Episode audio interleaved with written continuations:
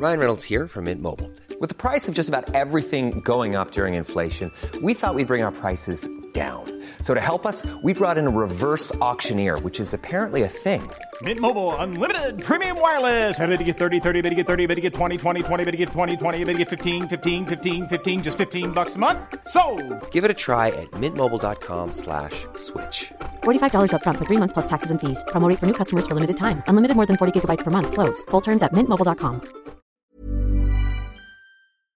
Isang paalaala, ang susunod na kabanata ay naglalaman ng mga salita at pahayag na maaaring magdulot ng takot, pangamba at pagkabahala sa mga nakikinig, lalo na sa mas nakababatang gulang. Huwag magpatuloy kung kinakailangan. Magandang gabi sa inyong lahat. Ako si Earl, ang inyo pong Campmaster, at ito ang Philippine Campfire Stories. Tuloy po kayo sa ikapitumput apat na gabi ng San Telmo Society. Kumusta ka na? Sana ay napapakinggan mo ang episode na ito sa maayos na kalagayan. Ang unang tampok na kwento ngayong gabi ay mula kay Karen. Pakinggan natin ang kanyang kwento.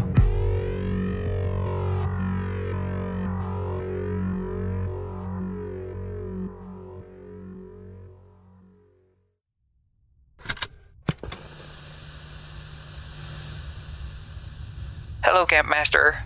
Magandang araw at sana ikaw ay nasa maayos na kalagayan. Napakinggan ko sa nakaraang episode ng kwento sa tawas at mayroon akong karanasan tungkol dito na gusto ko sanang i-share. Noong nasa high school pa ako, isang araw bigla na lang ako nagkasakit.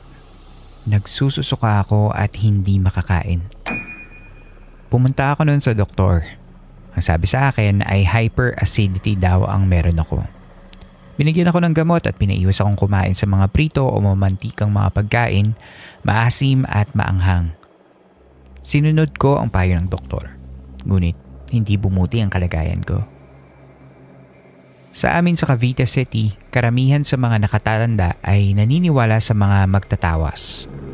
Sinabihan kami ng tiyahin ko na pumunta sa isang binatang magtatawas. Ayon sa kwento, ang ama niya talaga ang manggagamot at magtatawas. Ipinasa sa kanya ang kanyang healing powers bago ito pumanaw ang kanyang ama ang naging kilala bilang bulag na manggagamot. Siya ay bulag at nakakabasa ng tawas at nakakadescribe ng mga bagay kahit hindi niya ito nakikita. Bago kami pumunta sa bahay ng binata, sinabihan kami na magdala ng puting Oslo paper at puting kandila. Sinabihan din kami na huwag magsasabi ng sakit o pangalan pagdating doon. Pagdating namin sa bahay nila, siya mismo ang sumalubong sa amin. Pinapasok kami sa loob ng bahay at hiningi niya ang Oslo paper at kandila. Hindi traditional ang kanyang pagtatawas na ipapatak ang tulo ng kandila sa tubig. Sa kanya, sinindahan niya ang kandila at pinapadaan-daan ang Oslo paper sa ibabaw ng apoy nito. Nang matapos ang tawas, binasa niya ito sa amin. Una ay sinabi niya kung ano ang nararamdaman ko o kung sino ang dahilan. Napaka-specific ng pagkakadescribe niya kung sino yung tao at parehas kami ng nanay ko na nabigla. Tukoy na tukoy niya. Sinabihan niya ako na iwasan ng taong iyon na huwag akong tatayo o uupo na nakatalikod sa kanya. Sabi niya ang taong ito ay unconsciously na overpower ako na nagiging sanhi ng aking karamdaman. At babalik sa taong yun ang sakit na nararamdaman ko. Pinayo niya na ilagay ang tawa sa ilalim ng unan ko pag natulog ako ng tatlong gabi.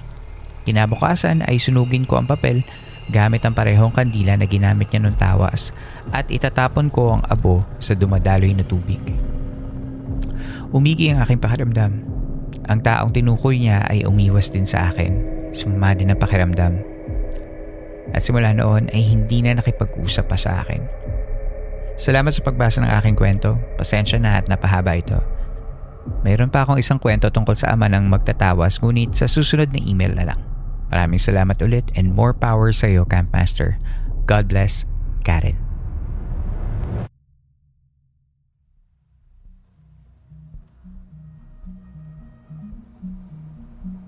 Hi Karen, maraming salamat sa pag-share mo ng short story about uh, your tawas experience.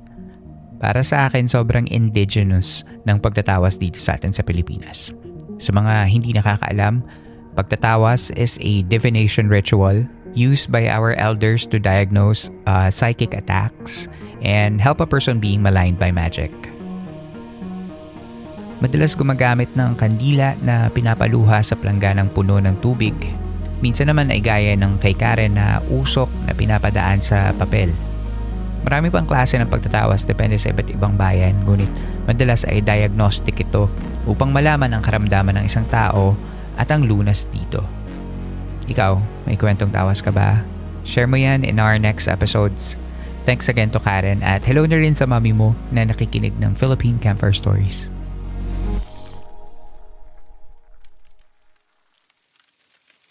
Tigil muna tayo sa kwentuhan. Magbabalik ang Philippine Campfire Stories for one more story coming up next.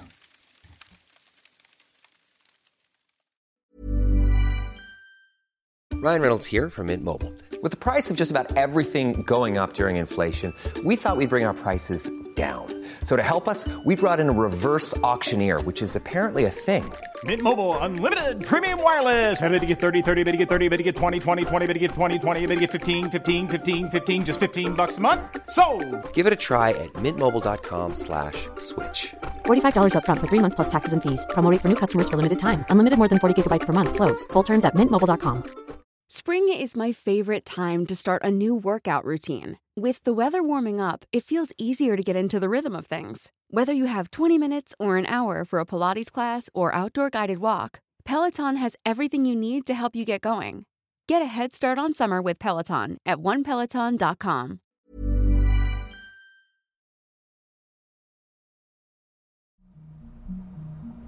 Sa pagbabalik ng San Telmo Society Radio ng Philippine Campfire Stories.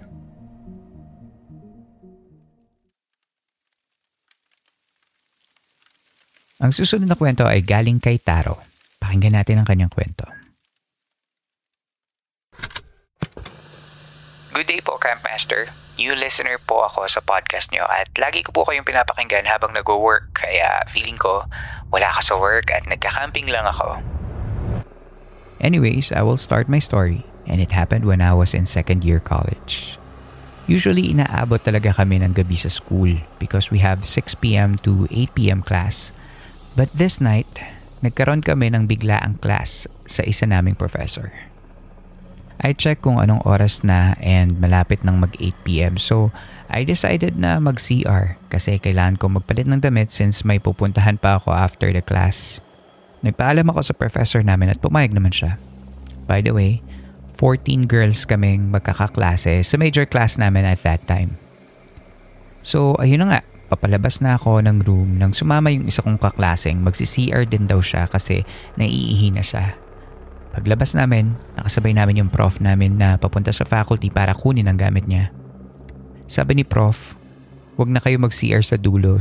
Diyan na lang kayo sa CR ng professors. Kami ng kaklase ko natuwa kasi medyo malayo pa nga yung CR ng mga students. Nasa dulo pa tapos madilim at, at wala nang nagkaklase sa part na yon. And yung classroom naman namin ay nasa kabilang dulo din ng building.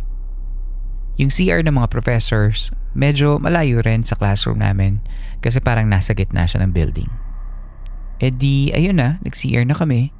Yung kasama ko ay pumasok na sa cubicle and ako naman, sinara ko na lang yung pinto ng restroom tapos doon ako mismo nagpalit ng damit. Hindi na ako pumasok sa cubicle. Habang nagpapalit ako, biglang may kumatok at narinig ko galing siya sa mismong pinto ng restroom. Tumingin ako sa pinto at hinintay kong may magsalita. Wala namang nagsalita. Napansin ko din na butas at sira ang doorknob so kita ko may tao sa labas. Nagpatuloy ako sa pagpapalit ng aking damit. At may kumatok ulit. This time, papalabas na yung kasama ko sa cubicle at tinanong niya kung sino daw yung kumakatok. Hindi ko siya pinansin at nakatingin lang ako sa pinto kasi sinisilip ko nga yung butas para malaman kung sino ang nakatok. Nang malapit na kaming lumabas, ay may kumatok ulit. This time pagtingin ko, may shadow akong nakita at pumunta siya sa right side. Kaya nung paglabas namin ay tiningnan ko agad yung pinuntahang direksyon ng shadow kasi iniisip ko na baka kaklase namin at pinagtitripan lang kami. Pero ang nakita ko sa right side ay isang bodega. Mga tampakan ng panglinis sa CR. Patay ang ilaw at nakabukas ang pinto pero patay talaga yung ilaw eh. Inisip ko naman kung tatakutin kami ng mga kaklase namin. Papasok ba sila sa ganun para lang manakot? Hmm, parang hindi naman. Pinaliwala lang namin ng kasama ko at bumalik kami pamuntang classroom.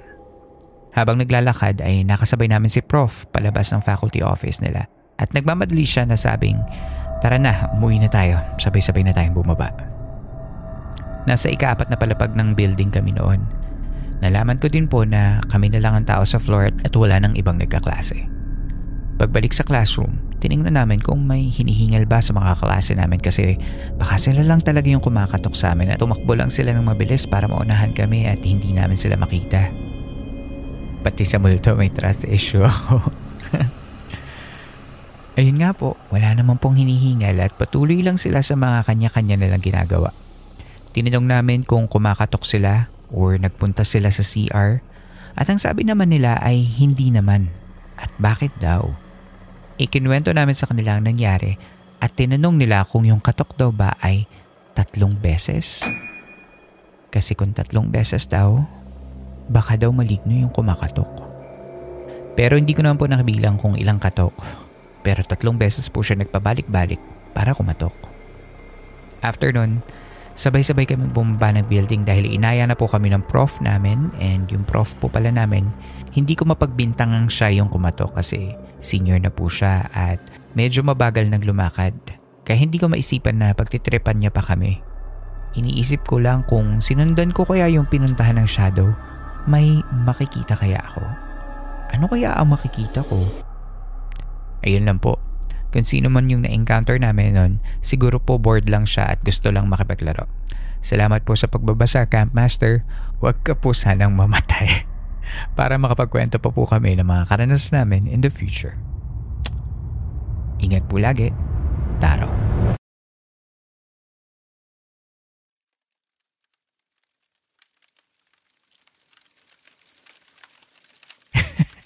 Tawag-tawa ako sa ending mo, Taro. Nawag akong mamamatay. So, kakatok din ako, okay? Anyway, that's very interesting na ang pagkatok natin sa wood as a superstition to ward off bad luck ay could be interpreted as a haunting from an evil entity, you know? Anyway, narinig ko na rin ang urban legend ng kumakatok. Narinig nyo din ba yung urban legend na yun? Ang kumakatok ay isang entity na pumapunta sa mga bahay-bahay sa disoras ng gabi at nangangatok. Kapag binuksan mo daw ang pinto, ay hudyat ito na ikaw ay mamamatay sa susunod na tatlong araw. So sobrang takot ko noon sa kwento ng kumakatok, pinapasok ko pa yung chinelas namin mag-anak sa gabi para isipin ng kumakatok na walang tao sa bahay. And more importantly, para isipin niyang walang bata sa loob ng bahay namin pag nakita niya yung chinelas ko. Alam niyo rin ba na may bagong pelikula ang Viva Films at Mentork Productions tungkol sa entity na to? Ang Nocturno ay pelikulang pinagbibidahan ni Nadine Lustre bilang si Jamie, isang progressive Gen Z character na kinailangan umuwi sa probinsya nila dahil sa isang napapabalitang sumpa ng pagkamatay dahil sa mga kumakatok. This is directed by Mikhail Red and co-written by his cousin Ray Red. Ang kumakatok kaya ang nagparamdam kay Taro? Abangan natin yan sa susunod na katok sa kanya. Thank you again, Taro, for the San Telmo Society story.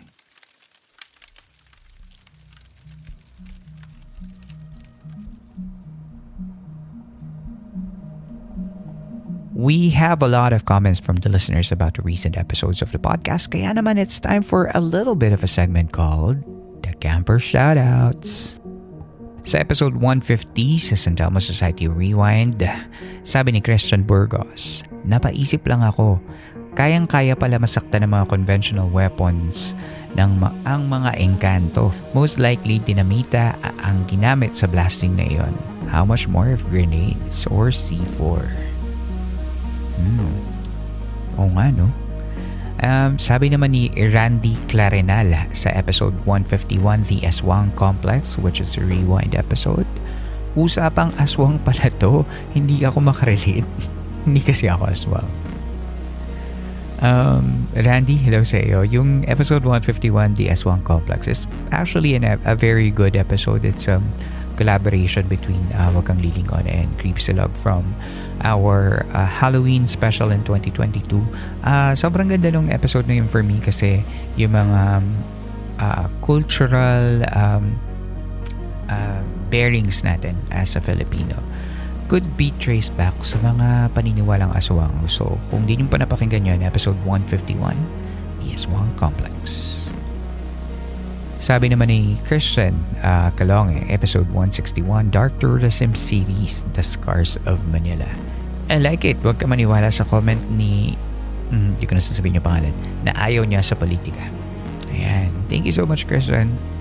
Hindi na ako mag-comment dyan kasi it might leave a bad taste sa episode. Sabi nga ng kaibigan kong si Christian.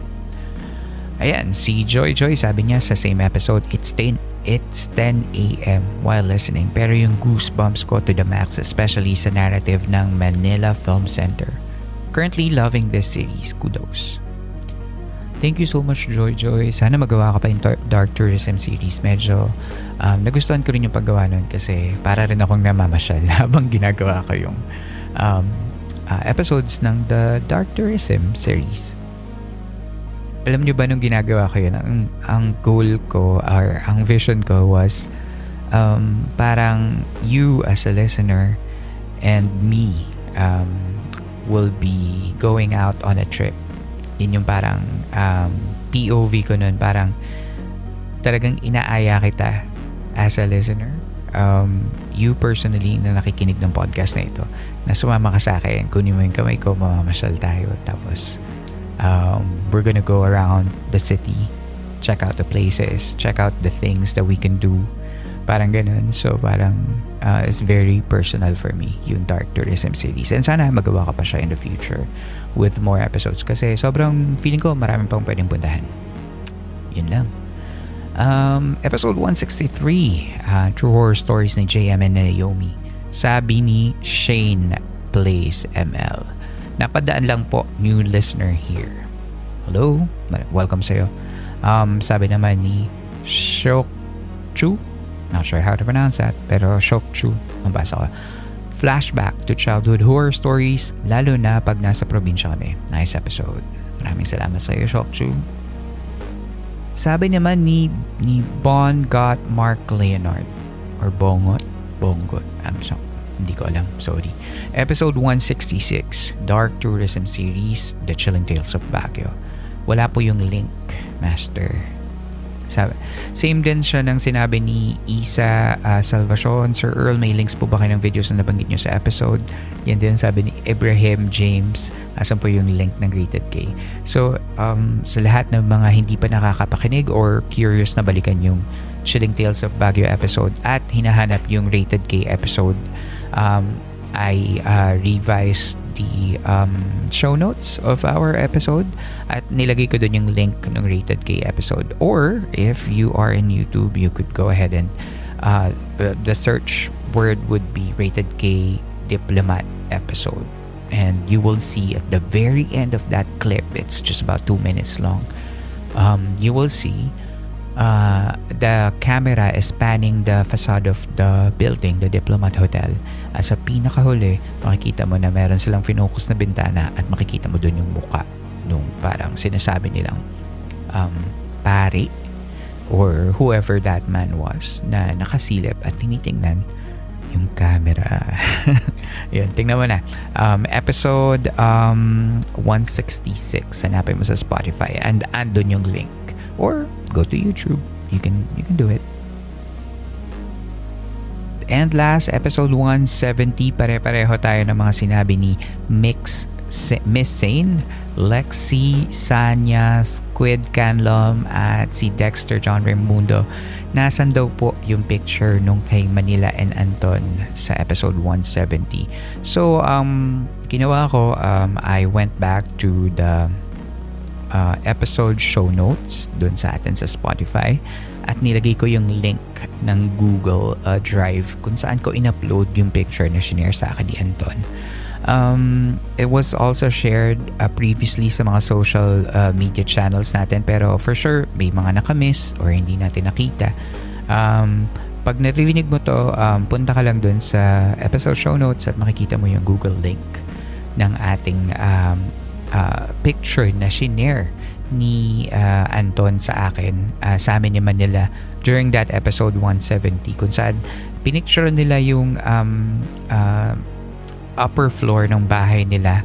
And uh, doon may nakita parang nakasilip dun sa upper left of the picture mula dun sa ceiling na parang merong um, parang um, uh, hindi ko masabi kung ano yun pero parang may biglang sumilip dun sa sa kanto na yun ng picture and makikita siya dun. And if you're gonna zoom a little bit, dun makikita mo para makaka-picture ka ng mga iba-ibang images din dun sa iba pa dun sa may uh, lower right of the picture and then dun sa far left of the picture at the bottom may mga parang bigla ring kung makikita kung mapaglaro yung imagination mo makikita mo na parang mm, parang meron dun yun. So go ahead and check out that uh, episode show notes of episode 170 for the link to the picture. Okay?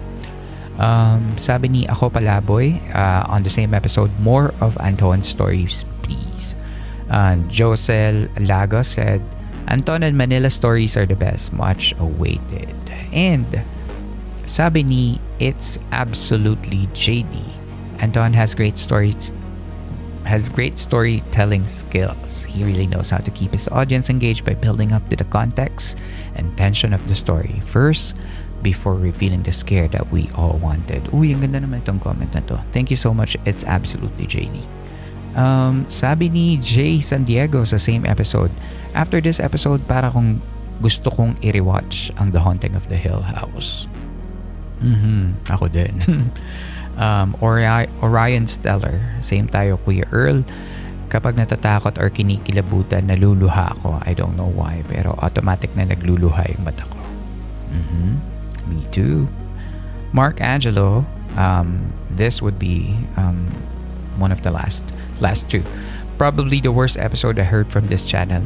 Pangit pakinggan pag English yung narration.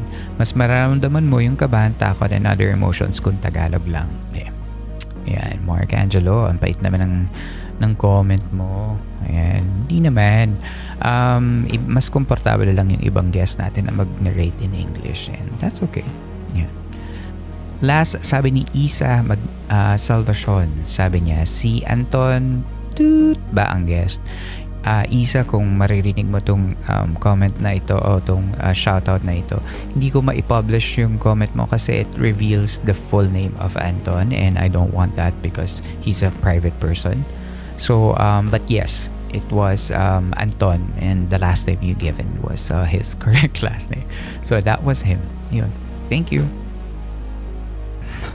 That's it for camper shoutouts. Kung gusto niyo ding ma-shoutout, all you have to do is comment on our episodes via Spotify Q&A section or mag-comment ka lang sa post natin sa Facebook. Simple lang, 'di ba? See you sa next shoutout.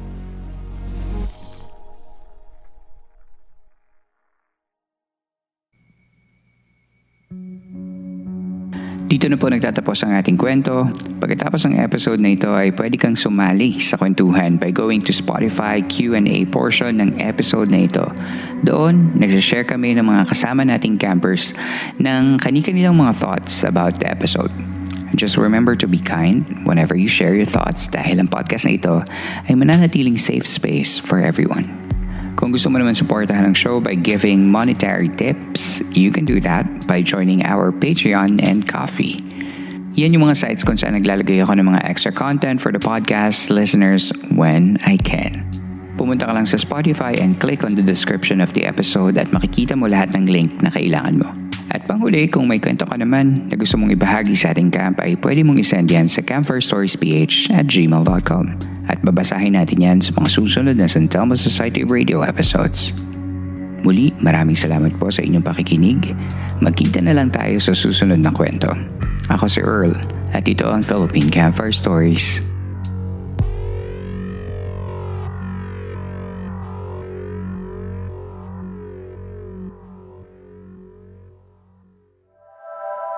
This podcast may be based on true events, with names, characters, and incidents that are either products of the creator's imagination or used fictitiously. Any similarity to real individuals or events is coincidental.